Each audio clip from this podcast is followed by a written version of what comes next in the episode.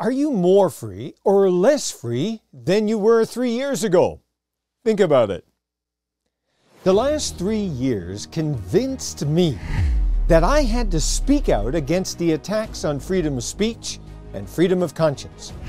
Many people shared with me their gripping stories of what happened to them for refusing medical procedures that violated their conscience. University students were summarily dismissed even though they had one course left to finish their degree. Professionals in medicine, law, and business lost their jobs. That is wrong. Something must be done about it.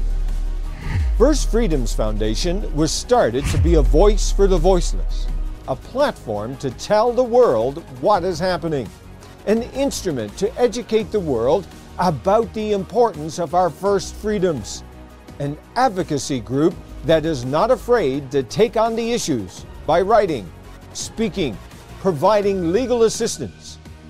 We are not provocateurs, but we are strident and earnest in helping the world to protect responsible individual liberty. Join us now. Get involved. Make a difference. It all starts by clicking the button below to sign up for your weekly newsletter to keep informed and help us help others.